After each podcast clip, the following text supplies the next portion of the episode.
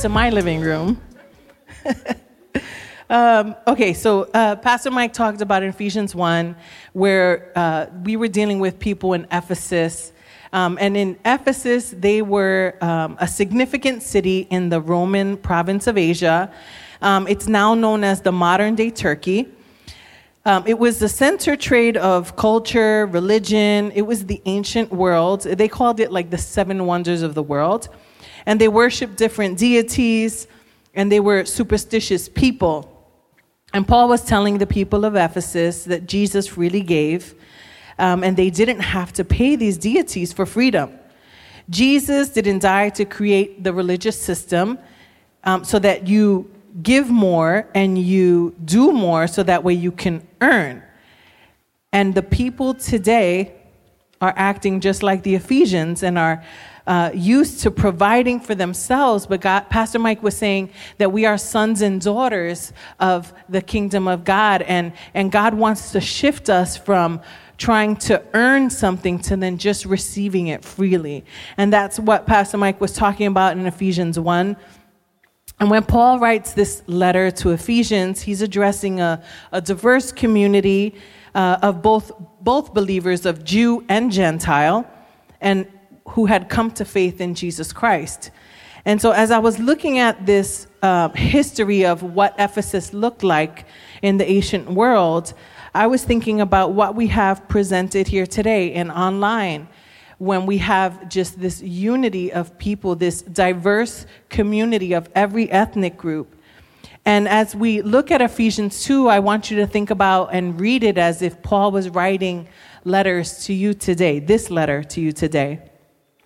So Ephesians 1 says, Once you were dead because of your disobedience and your many sins. You used to live in sin, just like the rest of the world, obeying the devil, the commander of the powers in the unseen world. He is the spirit at work in the hearts of those who refuse to obey God. All of us used to live that way, following the passionate desires and inclinations of our sinful nature. By our very nature, we are subject to God's anger, just like everything else.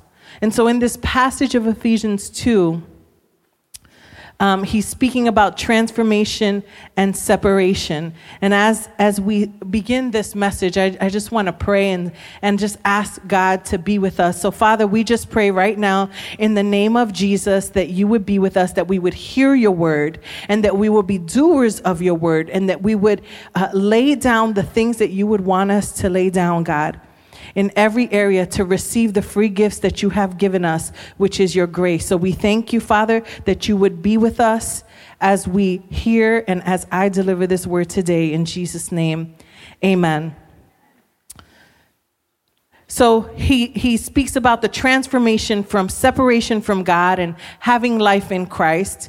And before coming to faith, people were enslaved to sin and following their own desires and it was leading to various sinful behaviors. And Paul was reminding them, hey, you were spiritually once dead. Don't you remember when you were there? And it made me reflect on my own self, thinking about when was I when I was spiritually dead before coming to Christ, what did that look like? Um, it's been like half my life already, and you know, the older you get, sometimes you forget. But I was thinking about that, and it really made me think about what I believed before. And and there was there were things that I believed growing up and things that I was that I was taught from my my family but also in society. Um, and so there was a lot of mixture in the things that I was learning between my families my tias my mom. There were just a lot of different things that we were learning and so I had learned that I needed to do these things to receive communion.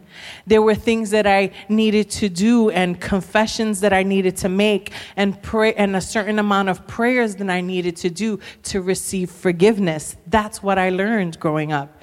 And then with society and what was happening around me, um, I, I also believed that um, I could look at the horoscope. So I would look at the newspaper every day and I would read my horoscope just to see how my day was going to go. Anybody uh, ever did that before. I know I did.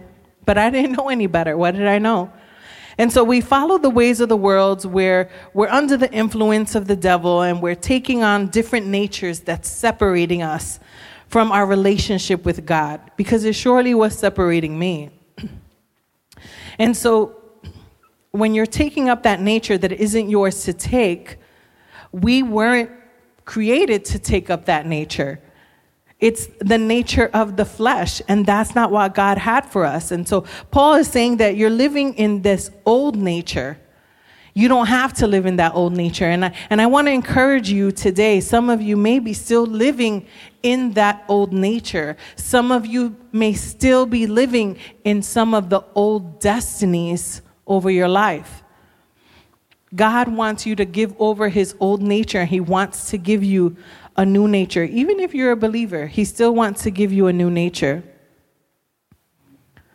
We don't have to be like the people of Ephesus thinking that we have to do all of these things to receive that new nature. And when we become subject to God's anger is because our hearts are hardened towards God. Sin wages war against the holiness of God. In Romans 8 7, for the sinful nature is always hostile to God. It never did obey God's laws, and it never will. When we are under the influence of the devil, we are living our own carnal nature. And there's in Galatians 5, they talk about the carnal nature and what that looks like, the, the fruits of the flesh. Uh, Galatians 5 19, 21 says, When you follow the desires of your sinful nature, the results are very clear sexual immorality, impurity, lustful pleasures, idolatry, sorcery, hostility, quarreling, jealousy, outbursts of anger, selfish ambition, dissension, division, envy, drunkenness, wild parties, and other sins like these.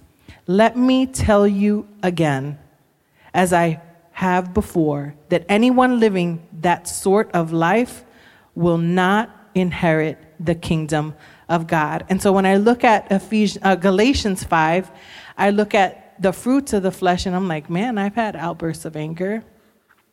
And the one thing that I really wanted to hone in on and look at it was selfish ambition. Um, I'm a counselor and I counsel people and I pastor people, and I see when um, sometimes when there's marital um, things happening, I see this selfish ambition from whoever, whichever spouse it is, and it's like, oh, they're getting on my nerves. I don't, I don't love them anymore. I fell out of love with them because there's a selfish ambition that's happening inside of them, and it's like, I need to look out for me and what's best for me. And so no one else matters when you have selfish ambition. I'm going to take what's mine.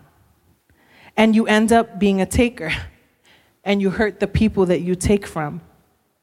When we are self indulgent, we follow all the ways of this world, living in the fleshly desires. People have multiple partners. Um, sometimes you can become a liar because you need to cover yourself up. Cheaters, all because you're looking out for yourself. If your situationship doesn't work, you can move on. You can find another. And we end up in toxic cycles in our lives. And I've watched many people stay in toxic cycles, and sometimes I'm like, come on, get out of that toxic cycle. Just say no. Learn and teach people how to treat you. How about this one? Idolatry. Any, anybody here have idols? Come on, don't lie to me, people. Come on. The people of Ephesus, yes, they had idolatry. They, they paid different deities to, to earn their freedom, and they thought that was the way. But there are many of us that do have idolatry in our life. Uh, maybe you don't do it like the people of Ephesians, but there's money that's an idol. The living the American dream could be an idol in your life. Your car could be an idol. I made this joke last service. I'll make it again. Um, my father in law, his car was an idol. He used to wax that thing every day. I hope he's not watching.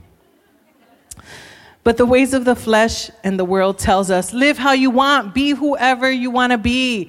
You can pick whatever gender, there's multiple of them. Just do whatever you want. That's what the world tells us. That's what society is telling us today. And so when we have our own desires and our own, uh, own agenda, we follow them and we rem- and, and I, I just remember when I was younger, I always used to say, Oh, follow your heart. Just do whatever your heart wants you to do. I was so ignorant and so lame, thinking following your heart is, is the best advice you can give somebody. But our hearts are wicked. That's why David says in the Psalms, Create in me a clean heart, God, and renew a right spirit within me, because there is a necessity for renewal and transformation. Verse 4 But God, but God, y'all, is so rich in mercy, and He loved us so much that even though we were dead because of our sins, He gave us life when He raised Christ from the dead. It is only by God's grace that you have been saved. For he raised us from the dead along with Christ, and he seated us with him in the heavenly realms because we are united in Christ Jesus. So God can point to us in all the future and all the future ages as examples of the incredible wealth of his grace and kindness towards us, as shown in all he has done for us who are united with Christ. God saved you by his grace when you believed, and you can't take credit for this. It is a gift from God. And so he, he, what he wants to do is he wants to raise a banner and he wants to say to all the future ages, the ones that are going to go before you, and he's going to say, Look at the kindness and the goodness that I have done for Alex. Look at the kindness and the goodness that I have done for Hermina. Look at the goodness and the kindness that I've done for Brooke, for Chrissy. Look at the kindness. I want to tell all the future ages of what I have done. But it's not through anything else but through Jesus Christ. It is Him and Him alone that it was done. But through God's mercy and love, the new believer receives through God's grace, which is not earned through the works, but it is received by faith in Christ. He wants to show us all that what he's done for us because we are united in him and he has us seated with him. He's telling us, hey, you have an inheritance and you are seated with him in heavenly realms. I don't know about you. I don't have an inheritance from my family, but the, my heavenly father gave me an inheritance, and I think that inheritance is pretty dope. I'm seated with him. You're seated with him in heavenly realms. And so there we have some authority in us because we're seated with Him. You can't earn a gift. So it's like if my husband, he bought me a gift and he wrapped it in a pretty red wrapping paper with a big red bow. I like the color red, it's pretty. And if he gave it to me and I opened it and I'm like, oh my God, this is what I wanted, and I put it on, it's something I'm wearing in my imagination in this pretend story. And he says, okay, now give me $200 because that's what it cost me. Guess what? That's not a gift. A gift is free. I mean, when you go to somebody's birthday, you don't say, okay, now give me back all my money that I spent on your gift. We don't do that. A gift is free. Salvation, verse 9, salvation is not a reward for the good things we have done. So none of us can boast about it. For we are God's masterpiece. He has created us anew in Christ Jesus so we can do the good things He planned for us long ago. So no man can boast. I was thinking about this, and, and some, you know, I'm, I'm, I'm standing here in front of y'all preaching the word, and it was something that I always knew there was a call on my life. But I remember thinking, man, not as amazing as I thought I was going to be. I fantasized or romanticized that I was going to be much more amazing. And then I read this scripture in verse 9 so that no man can boast. And I said, Okay, God, I'm humbled. There is nothing that I can do to boast, to look better, to look more amazing, because it is only what you've done. Only. And because it's the good things that He planned for us long ago. He planned for you right here in this room. He planned for me standing here in front of you long ago. We have been credited with this grace because of the cross. Because of the works of grace, it transforms us from being spiritually and morally dead. But it is only Jesus that can give that to us. No works. We can't boast thinking, oh, I did that. Just like Pastor Mike said about last week, it's not a formula because if it's a formula, it's witchcraft. We can't say, oh, I fast because God is going to give me this or that. It's no one can boast. No one, no man. And God's works, it should flow from what God does in us. And it shouldn't be God's work in us that flows from our works. The reality is, God redeemed Israel before he gave them the commandments. It was always his purpose for the works to flow out of his grace. Even the people of Israel couldn't understand that part. And when I think about the people of Israel, if you think if you read through the Old Testament, they didn't understand it. They didn't know that before the commandments even came down, the tablets came, that he was gonna have a, that they were gonna have a redeemer. And sometimes we also struggle the same way to know that we've been redeemed. Ephesians uh, 2:11 Don't forget that you Gentiles used to be outsiders. Uh, as I was reading this, I read it this way, don't forget don't forget that you Gentiles used to be outsiders. You were called uncircumcised heathens by the Jews who were proud of their circumcision, even though it affected only their bodies and not their hearts. In those days, you were living apart from Christ. You were excluded from citizenship among the people of Israel. You did not know the covenant promises God had made to them. You lived in this world without God and without hope. But now, you have been united with Christ Jesus. Once you were far away from God, but now you have been brought near to Him through the blood of Christ. And I look at that, the but now.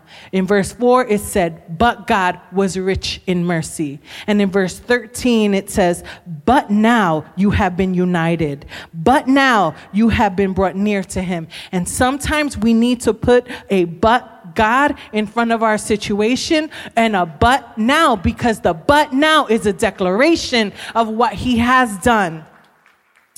But God saved my husband. But God saved my marriage. But God saved my family. But God gave me new desires. But now I am united with him. But now I'm seated in heavenly places with him. But now we are in unity in family. But now we are different. We need, the, we need to allow the new order of God to happen in our lives because what Paul was showing them by saying, but now and but God is there's a new order happening. Allow God to do the new order in your life. He wants to change your desires, He wants to change your situation. Verse 14 For Christ Himself has brought peace to us he united Jews and Gentiles into one people when, in his own body on the cross, he broke down the wall of hostility that separated us. He did this by ending the system of law and with its commandments and regulations. He made peace between Jews and Gentiles by creating in himself one new people from two groups the Jew and the Gentile. Together as one body, Christ reconciled both groups to God by means of his death on the cross, and our hostility toward each other was put to death. So he says he's our peace. Jesus preached peace. He is our peace, but he's removing that dividing effect of the law and the dividing wall that shattered in Christ because he's our peace. And Paul, he was writing this letter from jail, from prison, because he brought a Gentile into the temple and you weren't allowed to do that. And so he was in prison. And Paul, he was content, he was contending for racial unity. It's recorded in Acts 23 23 that the Jews and the Syrians were killing each other in the streets of Caesarea. And so, like Pastor Mike says, we're going to blame it on Paul. We blamed it on James, now we're blaming it on Paul. If God pr- broke through the wall of hostility and he put it to death, some of us, we come into a worship service and we have hostility against a sister or a brother. And we think we have peace because we're in this environment but what I propose to you and I what I encourage you is do you have hostility between a sister or a brother in your life when Christ said, I came, my body was broken, my body was bruised, so that way you don't have to. I created one people from two groups to create unity. And so if you have hostility with your brother, that's not what I died for. He came to shatter the divide. Verse 17 He brought this good news of peace to you, Gentiles who were far away from him, and peace to the Jews who were near.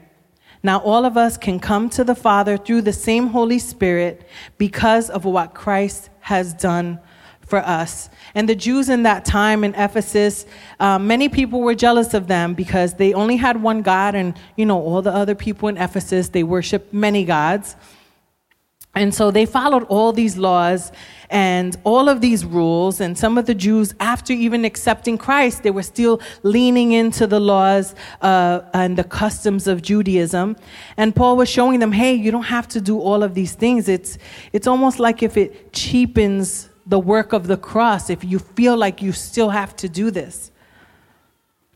And how many of you uh, break, rules? Anybody? Anybody break rules? No, all saints in here? Oh, okay, all right, we got some honest folks. Um, how many of you drive? How many of you actually stop all the way in the stop sign? Yeah, we break rules. You break rules. You know, I remember. Uh, uh, I, I broke a rule too.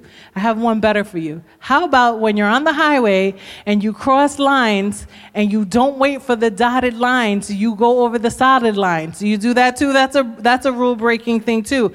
I got pulled over for it a few weeks ago. yep. And the police officer pulls me over and he's like, ma'am, my son is next to me, my son Elijah. Hey, Elijah. See him there he's next to me in the car, and he's like, "So, ma'am, you uh, crossed the divider?" And I'm like, and my son's like, he didn't even have to make a sound. It was like I heard it when he nodded, like, "Yep, yep, yep, she did, mm-hmm, officer." And I'm like, "Bro, why you gotta do me like that?" I mean, I wasn't gonna lie, but you know, it was already too late to say anything. And so I was like, "Okay, yeah, I did. I I crossed the divider. Sorry, I got a ticket. And I had to go to traffic court. They have something called traffic court. I had never been to traffic court before. And they go and you go before a prosecutor and they offer you a deal if you plead not guilty. And I'm like, but I did it. I didn't. I'm not going to plead not guilty. I'm a pastor. I'm not going to do that. Not only am I a pastor, but I'm a saint. I'm a saint for his kingdom. I'm not gonna lie. So they lessened, they actually lessened my my sentence, or they, they made it as a parking ticket. um, violation. And so they're like, okay, go to courtroom number five. And I was like, there's a courtroom you gotta go to? So I go to the courtroom and I'm sitting there, and all these people are sitting there, and you get read your whole violation in front of everybody. And I'm like, we're gonna do this. Okay i guess we're all here doing the same thing so we're here. But you know as i was i was sitting there just listening to the person announcing okay this is the violation and we asked the court to lessen it to this and change it to that i thought man that's like jesus. Our sentence was lessened because of his blood. It was lessened. I know mine was. Praise god but we all broke break rules.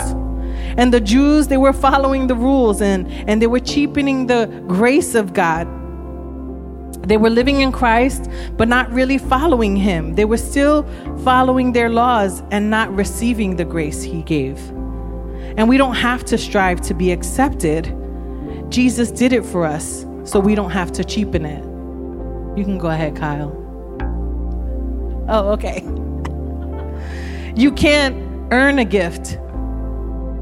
Verse 19 says, So now you Gentiles are no longer strangers and foreigners. You are citizens along with all of God's holy people. You are members of God's family. Together we are we are his house. We are his house, built on the foundation of the apostles and the prophets, and the cornerstone is Christ Jesus Himself. We are carefully joined together in Him, becoming a holy temple for the Lord. Through Him, you Gentiles are being made part of this dwelling place where God lives by His Spirit. And Paul emphasizes unity in the believers, regardless of their backgrounds.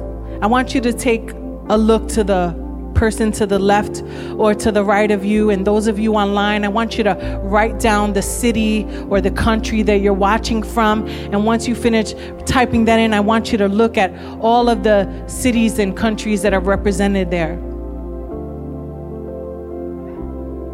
Regardless of your neighbor's background or the place that you live, you are here in this moment together.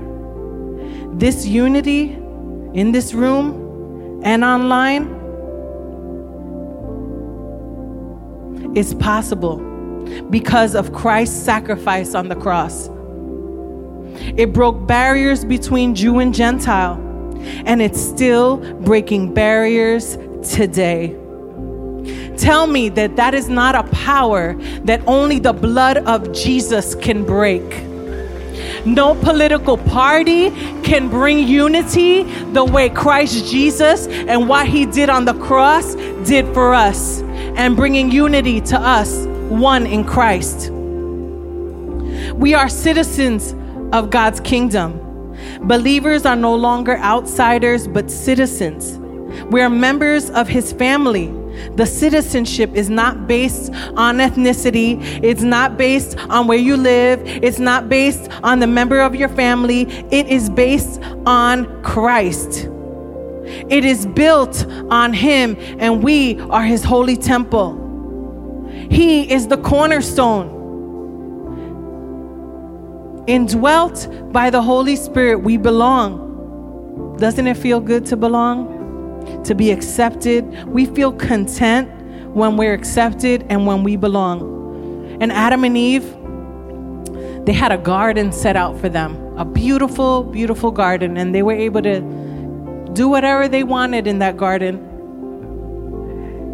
And Eve, she went and she grabbed the fruit for herself that she wasn't supposed to grab.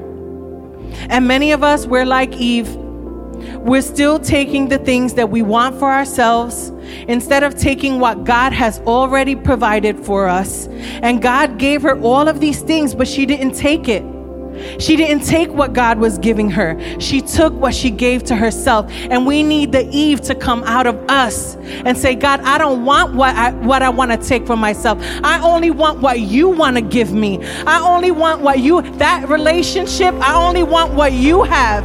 That guy, that girl, I only want what you have for me. And if it's not them, God, I want to crucify my flesh, change my desires. God gives us abundant provision. Why don't you stand to your feet with me? God desires to satisfy and fulfill his people beyond what they can imagine. Instead of seeking fulfillment in worldly things or, or striving to gain his approval, we as believers are encouraged to trust in God's abundant provision and rely on his power working within us. Your satisfaction does not have to be satiated in sin, but in your satisfaction, it can be solely dependent on your Savior. God wants to satiate us and He wants to satisfy us more than we can think about sin. And He is so much better than these things. Back in 2012, we lost our home due to Hurricane Sandy and we lost our possessions and we lost our, our memories were gone. And sometimes you have to be unsheltered to rely on Him. And we have we may have been unsheltered, but we knew, God, we need to rely on you even if we don't have a home. We had to move past all of those possessions that we lost, all of those pictures, all of those diapers that I lost because I had a new baby. And during that time of, of us being homeless, we stayed at a family member's house for eight months. And a, a, friend of mine today said, I heard your sermon and you said eight months, and, and eight is the new beginnings. And God did it for us. He did. We had a new house, and it was exceedingly and abundantly more than I could ever have asked or imagined, ever. I had plenty of diapers. God was our shelter. God is a giver even when something is taken away. Today, He wants to give you this free gift of grace. People can't cancel God's calling that He has for you. And you may have brought the house to make yourself feel safe, and sometimes we may lose that house, but God wants to righteously fulfill it. And it may have been works of the flesh for you to get that. But God wants to righteously fulfill and He wants to shelter it because he can do exceedingly and abundantly more than you could than you could ever ask or imagine. And if that's you and you want more out of your life and you say I don't want my sinful desires. I don't want to live by the fruit of the flesh anymore. I want to receive the free gift that God has given me. I want you to lift your hands and repeat this prayer with me. Lord, forgive me for my sins. Wash away every sin. Breathe, breathe in me a new heart and a new spirit within me. Lead me to walk in your way. I want to leave my old life behind and start a new life with you. No more mixture. No more sinful desires. I want to be consecrated in you. In Jesus' name, amen and amen. Let's sing it out.